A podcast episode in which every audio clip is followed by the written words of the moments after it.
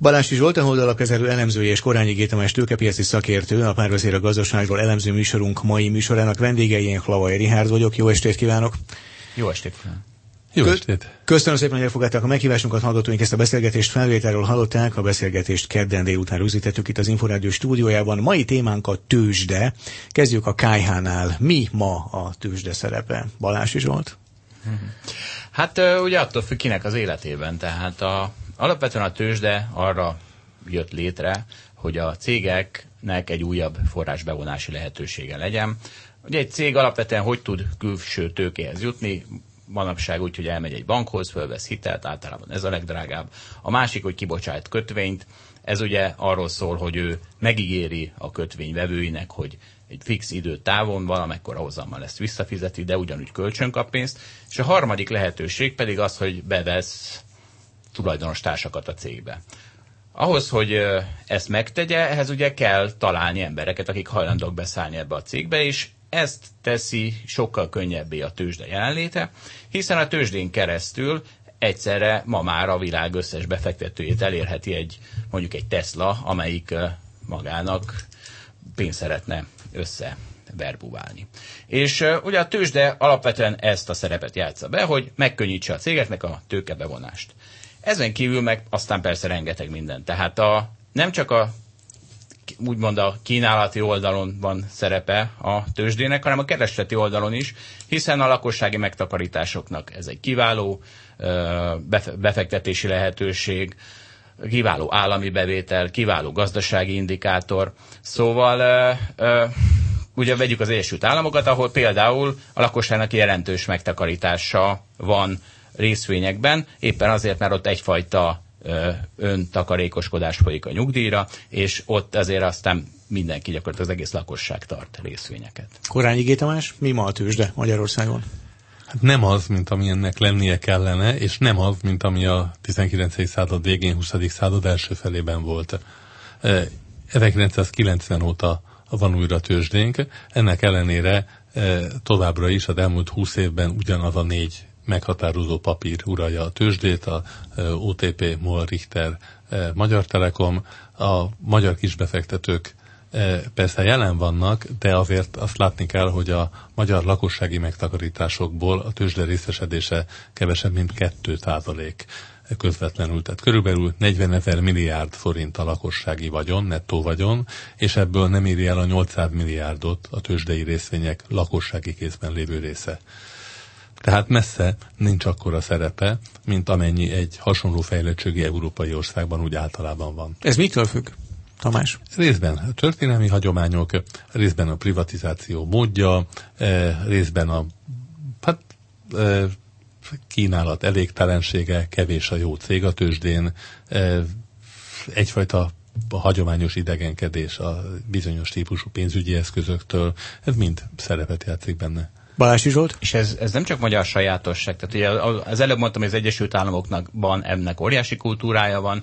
Európában már jóval kisebb a tőzsde és a részvények szerepe, még a lakosság életében is, és Kelet-Európa és ezzel együtt Magyarország pedig még inkább lemarad. De például Lengyelországban, például Lengyelországban jóval nagyobb, mint Magyarországon. A vasúi tőzsdén sokkal több a kisbefektetői pénz, sokkal több a papír, tehát a, a nagyobb vonzó likvidebb papír, és egyáltalán ott valahogy a lakosság számára sokkal kézenfekvőbb az, hogy tőzsdéznek. A tőzsde csinál valamit egészen másként, mondjuk a bét, vagy a lakosságnak a hozzáállása más, Tamás? Én azt hiszem, hogy a bét az utóbbi három, két-három évben rengeteget tett azért, hogy jobban megismertesse magát a lakossággal.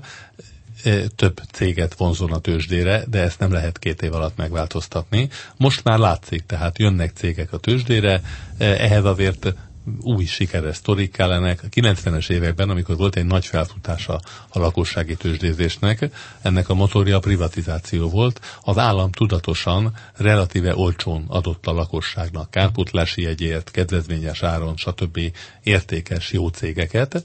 Ezeket megvették, a tapasztalat az volt, hogy fölment eléggé hamar az ára, nem mindegyiknek, de sok cégnek. Ez nyilván odavonzotta a lakosságot a tőzsdére. Most azért kevés az új papír, igyekeznek ezeket a kibocsátók lehetőleg minél drágábban eladni, tehát ritka az olyan sztori, amikor mindenki azt látja, hogy egy új kibocsátáson nyerni lehet. A meglevő papírok pedig azért alapvetően nem a e, új kis befektetők játéktere terét adják, hanem a már régóta tőzsdézők. Kik a meghatározó, kik a meghatározó szereplők egyébként a Budapesti Értéktőzsdén? Balázs Zsolt? A tőzsde a 80%-át külföldi szereplők adják, tehát mondhatjuk, hogy ezek ők továbbra is meg, meghatározók, és a belföldiek közt is az intézmény messze a legmeghatározóbb. A, ugye, tehát annyit, annyit ez azért szépít ezen a képen, hogy a lakosságnak közvetlenül részvény, részvénytulajdonban csak 2% van, de befektetési jegyeken keresztül még, meg befektetési alapokon keresztül még van, tehát ez lehet, hogy 4% is van, ami szintén borzasztó alacsony, de ugye, tehát ez az, ami, amire mondom, hogy ezek az intézményi befektetők. Egyébként Tamás mondta, hogy ugye a, a Bét sokat tett itt az elmúlt években azért, hogy a, leginkább azért, hogy a kínálati oldal, tehát hogy a, a vállalatoknak könnyebb legyen megjelenni a Béten, és ugye ebből a szempontból hoztak sok könnyebbséget. Keresleti oldalon talán elmondhatjuk, hogy én nem nagyon látok i- ilyen előrelépést persze nehezebb is. Ugye itt az állam szerepe, nem állam szerepéről sokszor, sokszor papoltam már ebben a műsorban, mennyire kell ehhez az állam szerepe. Itt valószínűleg ez megkerülhetetlen, de azért vegyük észre, hogy amikor Magyarországon a tőzsdei befektetés rendkívül, hát nem tudom, hogy befektetésnek hívhatjuk-e, mert az általában egy hosszú távra vonatkozó, de amikor a tőzsdei kereskedés egy népszerű lakossági játék volt, az ugye mindig annak volt köszönhető, hogy óriási tőzsdei hosszú után voltunk, vagy a végén voltunk, tehát ugye 2006-7 ilyen, attól, hogy emelkednek a részvényárfolyamok folyamatosan, az egyre több emberhez jut el. Ugye van ez a taxisofőr indikátor, hogy amikor már a taxisofőr is arról beszél, hogy mit csinál az OTP részvény, na az általában a piac tetejét szokta. Ugye a hossz az erősödést jelent, csak Hossz, azoknak, igen, akik esetleg nem tőzsdéznek aktívan. E, és, e, és ugye, tehát az, hogy ez mennyire működ het még most is, és működik is most is, azt jól látjuk akár a bitcoin példáján, tehát a bitcoinról egy-két éve senki nem hallott. Aztán megkezdődött ez a meredek emelkedés a bitcoin piacán, és, és most már ugye egyszer csak óriás pakát jelent meg nálunk az És a taxisofőr is erről beszélt. És a taxisofőr is erről beszélt, pedig abban hogy semmiféle állami beavatkozás nem volt. Tehát uh, ilyesmi is sokat segíthet. A másik pedig ugye a mészáros papírok, amiről szintén olyan ismerőseim, akik valószínűleg a tőzsdére nem nagyon hallottak, jöttek oda hozzám házi buliban, hogy mégis uh, mit kéne csinálni a mészáros részvények eredményekkel. Tehát ez ugye egy másik indikáció, hogy az állam nélkül is működik az, hogy a keresleti oldal meglódul. E, igaz, hogy annak ugye azért vannak visszaütői. Mitől függ egyébként, Korányi Tamás, mitől függ az, hogy egy tőzsde mikor kezd el erősödni? Mennyire függ ez attól, hogy az ott jelenlévő vállalatoknak a fundamentális értéke, operációja milyen? Hú, a inkább a nemzetközi klímától függ, tehát a e, magyar piacon e, akkor volt igazán jó a magyar kisbefektetőknek, amikor a világon mindenhol jó volt általában a befektetőknek. Jelenleg azért azt látni kell, hogy a 2008-9-es válság után nagyjából a tizedik olyan évet éljük, amikor egy válságból való kilábalás és fellendülés jellemzi a világ összes tőzsdéjét. Itt vannak átmeneti visszaesések, most a fejlődő piacokat, amelyben a magyar tőzsde is ugye ebbe a kategóriába tartozik, most sújtja némi pénzkivonás, de azért sokkal jobban állunk, mint akár csak kettő vagy három évvel ezelőtt árfolyamokkal. Hát a, a Bux Index elérte a 40 ezer pontot e, év elején, most 36 ezer, de hát a válság idején ez 10-11 ezer volt. E, hogyha most egy vállalatról beszélünk, akkor egy vállalat értékelés, mondjuk egy, egy, egy papírnak az árfolyamában mennyire számít a hangulat, és inkább ott is inkább ez számít, vagy ott azért van köze ahhoz, hogy az adott vállalat hogyan működik, hogyan teljesít? Korányi Tamás kettő nyilvánvalóan összefügg, de az tény, hogy bármilyen jó eredmény, hogy negyed évente publikálják a tőzsdei cégek a gyors jelentéseiket, itt igen részletes nemzetközi sztenderdeknek megfelelő beszámolót tesznek közé arról, hogy hogy alakul a forgalmuk, a nyereségük, minden egyéb mutatójuk. Ezt az elemzők elolvassák, nyilván bárki befektető elolvashatja, de azért egy e, igen részletes e, adott esetben szátoldalnál is nagyobb jelentésről van szó. E, nyilván ezt valahogy feldolgozzák, de azért az, hogy ez hogy hat az adott piacon, árfolyamokra hogy hat, az nagyon függ a befektetők hangulatától. Ha mindenki rossz hangulatban van, és inkább elad, mert már hetek óta esnek az árfolyamok, akkor attól még, hogy jó az OTP vagy a Richter, láttunk ilyet, nem fog rögtön OTP-t venni, legfeljebb inkább örül neki, hogy talán egy picit jobb áron tud kiszállni belőle. Amikor viszont mindenki nagyon optimista, akkor a legapróbb hírek, vagy nem is hírek, csak ilyen befektetői plegykák, hogy hú, valamelyik cég Dél-Amerikában esetleg köt valami szerződést a kolumbiai, nem tudom milyen céggel, és a sajtóban megjelennek ilyen beszámolók, már akkor elkezdenek ebbe mindenfélét belelátni, és esetleg limittel, vagyis 15%-kal emelkedik az adott papírára. Ha már itt a nemzetközi hangulatról beszélt Korányi G. Tamás, akkor ha a budapesti értéktőzsdén valaki megjelenik mondjuk saját megtakarításaival kisbefektetőként, akkor mire érdemes figyelni, merre érdemes nézni Balási Zsolt, hogyha a nemzetközi hangulatból igyekszik tájékozódni?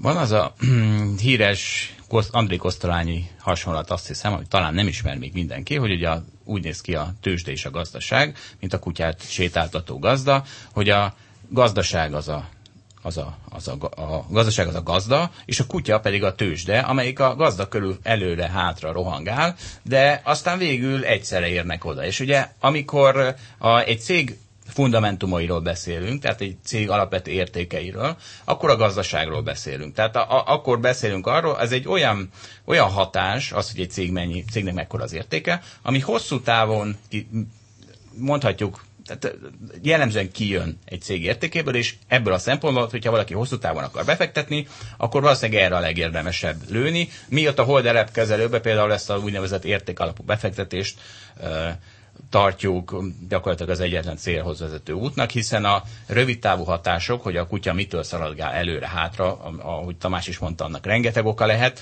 mert a hangulat aztán tényleg bármitől változhat viszont ezt a hosszú távú hatást ezt be lehet lőni. Szóval, hogyha valaki most szeretne befektetni akár a béten, akkor, akkor eldöntheti, hogy megpróbálja eltalálni a rövid távú mozgásokat. Ugye ez az, a, amiről az előbb beszéltem, hogy amit, amire sokan ráugranak, az az, amikor inkább rövid távon, amikor a hosszú távon is megy előre a tőzsde, és még rövid távon még rohan is előre.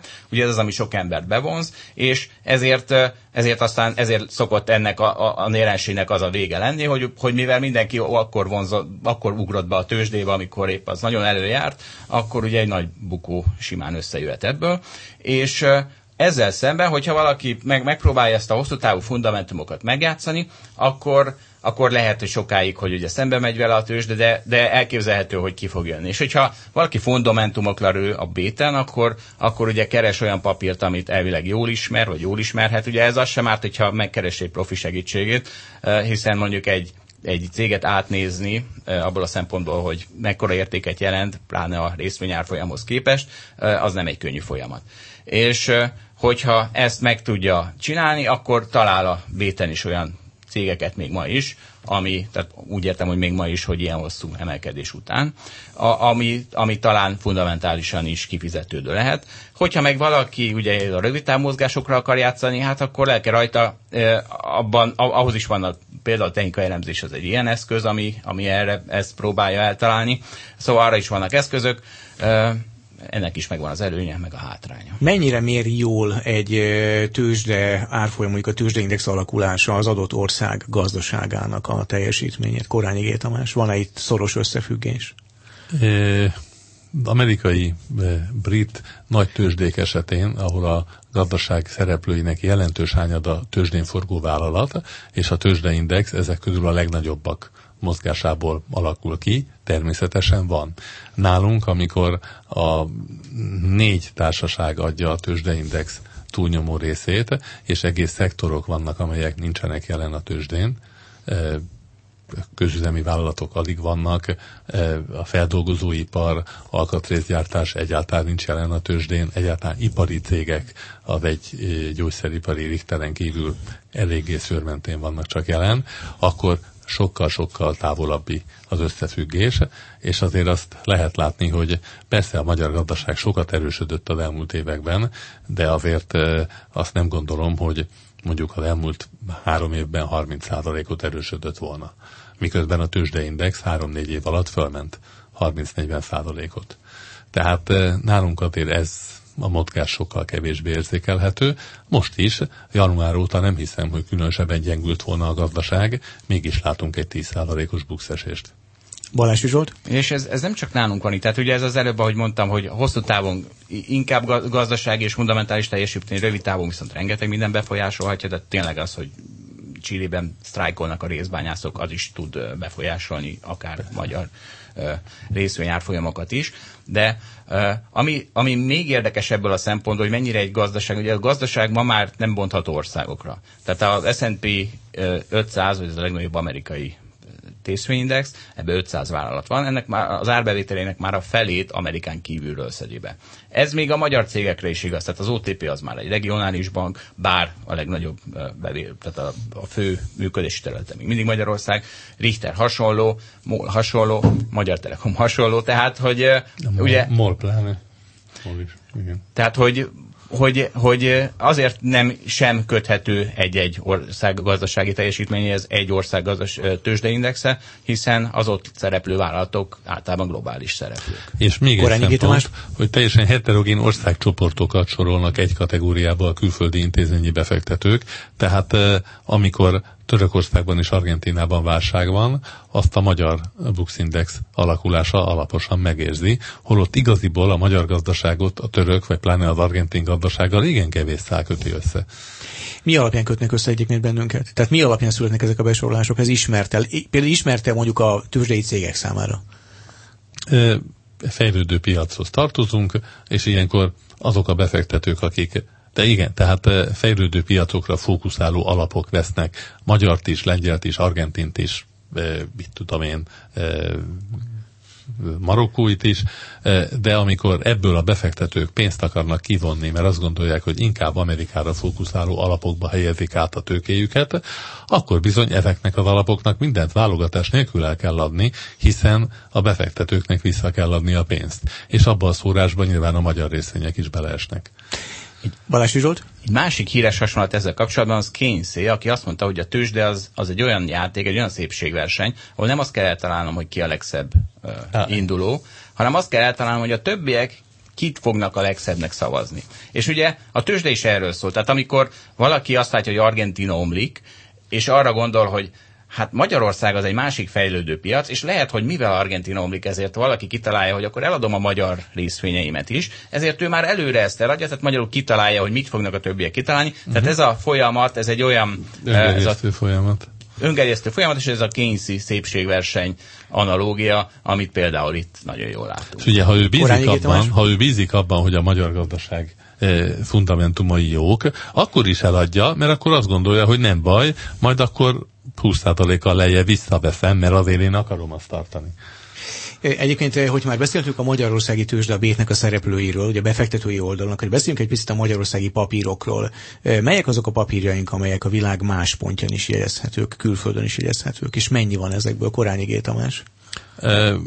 Elvileg Korábban például a Magyar Telekom a New Yorki tőzsdén is szerepelt, de onnan kivonták. E, elvileg a OTP meg a MOL be van vezetve a Varsói tőzsdére is, de e, igazából ennek nincs túl nagy jelentősége, mert a tőkepiacok eléggé globálisak, tehát a budapesti tőzsdéhez, ami ezeknek a papíroknak a fő piaca, itt a legtöbb információ, ez a tőzs, ezeknek a cégeknek a fő jegyzési helye, ezekhez bármelyik külföldi intézményi befektető hozzáfér, tehát alapvetően ezekben a papírokban Budapesten keresztül kötik meg a, nyilvánvalóan inkább egymással a külföldi befektetők az üzleteiket. Balázs Zsolt? Egy klasszikus példa erre ugye a Vizer, amelyik valahol egy magyar cég, Uh, ellen, viszont az meg csak Londonban kereskedik. Tehát uh, hogy a Bétnek pont ez egy ilyen, ez ilyen marketing pontja, hogy a magyar cégek azért vezessék be a Béten a magyar papír, a, a papírjaikat, ha tehetik, mert Magyarországon kap olyan médiafókuszt, amit máshol nem kap meg. Tehát például van nálunk, pont most az érdeklődésünkben esett egy olyan lengyel kiskereskedelmi cég, ami a portugál tőzsdén kereskedik valamiért,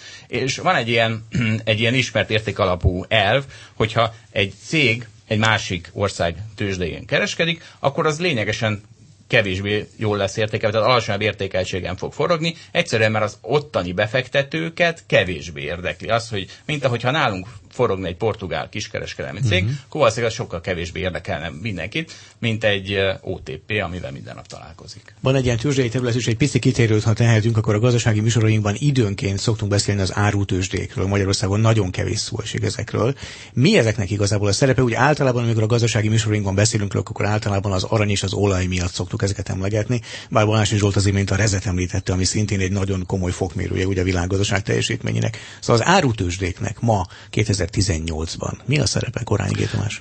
Árutőzsdének alapvetően az, hogy árinformációt adjon, a kereslet és a kínálat itt találkozik, és a gazdaság összes szereplője számára ez egy árinformáció. Na most a, a réz, az arany, a dolaj, az azért nemzetközi termék, nem úgy, mint az OTP részvény vagy a MOR részvény.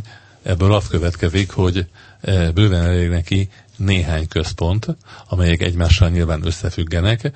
A Chicagói árutősde, a londoni e, tőzsde, e, esetleg a videóeltérés miatt Tokió vagy Hongkong, de akár ha már a résznél maradunk, tehát ha valaki tudja, hogy az elmúlt 24 órában Amerikában, Londonban, távol-keleten hogy alakult a rézára, akkor már egyáltalán nem kíváncsi arra, hogy esetleg Budapesten hogy alakult. Budapesten nem is jegyzik a rezet, Budapesten a búzát, kukoricát jegyzik, de az is egyre kevésbé fontos. A 90-es években, amikor még a várutősde önálló intézmény volt nálunk egészen 2005-ig.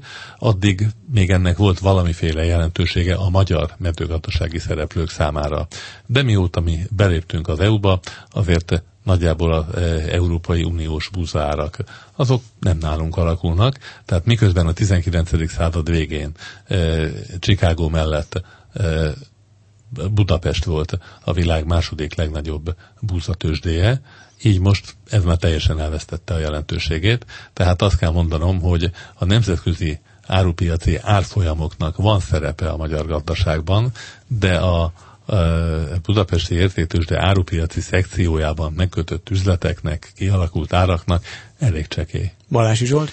Ja, a, hogyha az értéktősde az ugye a klasszikus szerep az, hogy a vállalatoknak megkönnyítse a tőkebevonást, akkor igazából a tőzsdék azt hiszem az első tőzsdék azok pont erre alakultak, és azok az árutőzsdék voltak. Ugye az első buborék a tulipánhagyma buborék, amit mindenki idéz, az is egy ár, klasszikus árutőzsdei. Szóval az árutőzsdék arra alap, alakultak annó, hogyha valaki megtermel most egy tonna búzát, illetve most erültet, bocsánat, egy tonna búzát, akkor az ne attól függjön, hogy mennyiért tudja eladni, hogy éppen egy év múlva hogy állnak a búzárak, hanem most el tudja adni, és nagyszerűen tudja kalkulálni a költségeihez képest a majdani árbevételét. Erre szoktuk azt mondani, hogy igazából aki nem tőzsdézik, azt tőzsdézik, hiszen az, aki elülteti ezt a búzát és egy év múlva learatja, az folyamatosan nézi az árfolyamokat, és akkor egy év múlva ahol van. Aki viszont meg, tős, tehát a határidős, ezt a határidős ügyletet megkötötte, azt onnantól kezdve nem érdekli, hogy merre megy a búza árfolyama. Visszatérve a budapesti értéktőzsdére, hiszen mégiscsak ez volt a műsorunknak a központi kérdése, mire számítanak a következő években? Felértékelődik a tőzsde szerepe a magyar gazdaság, magyar régiós gazdaságban, vagy marad nagyjából ezen a szinten? Korányi Gétamás? Én optimista vagyok, 28 éve mióta Magyarországon tőzsde van, és én tőzsdézem, tehát mindig hiszem, hogy jó irányban halad a magyar tőkepiac. Azt gondolom, hogy további cégeket fognak bevonni. A Dix Trend, ez az új szekciója a Bétnek, amely a kisebb tőkeértékű új cégeknek, akár startupoknak is kínál kereskedési platformot. Ez is növeli majd a kínálatot, ami nyilván a keresletet is maga után vonja. Azt nem tudom, hogy a világ hogy halad a következő három évben. Nem gondolom, hogy a közeljövőben nagy összeomlás lenne, de a tapasztalat az, hogy azért most már a elmúlt 100-150 év második leghosszabb válságmentes emelkedése a világban, tehát ezek azért nem szoktak örökké tartani. Azt gondolom, hogy lesz egy jelentős korrekció, amit amikor éppen benne vagyunk, válságként fogunk megélni. Ez nem lesz akkora, mint a 2008-2009-es, pláne nem, mint a 29-33-as, de elég nagy lesz. Hogyha a következő három évben ez beleesik, akkor nyilván ez átrendezi a magyar árfolyamokat is, és a magyar papírok egymás közti értékviszonyait is. De hosszabb távon optimista vagyok. Balási Zsolt? Hát azt, hogy az árfolyamok hogy fogják befolyásolni a bétet, azt én se tudom, viszont de is valóban benne van az a óriási veszély, hogy most már azért egyszer vége kell, hogy térjen ez az emelkedés. Viszont azt látom, hogy itt a, a bét, az MNB nagyon igyekszik azon, hogy a kínálati oldalt ugye serkentse, erről volt szó eddig, hogy és a, és a, a, a keresleti oldalon még nem sok lépést láttam, és ott ugye itt, itt nehezebb dolga van, hiszen annó 2010-ben azzal indítottunk, hogy a magányugdíjpénztárak a vagyonát elvettük, aminek ugye az egyik legjobb, úgymond népnevelő hatása volt arra, hogy tőzsdizzenek az emberek, hiszen ott ott gyakorlatilag mindenkinek volt egy tőzsdei befektetése, akinek volt magányugdíjpénztári megtakarítása. Tehát onnan, és ráadásul ugye ehhez társult egy olyan narratíva, ami egyfajta igen negatív színben tüntette föl a, akár a tőzsdézés, akár a szakmát, és innen kéne majd visszajönni a, a politikai kommunikáció ö, szintjén. Ö, mondhatjuk azt, hogy egy kicsit mély gödörből kell kitápászkodnunk.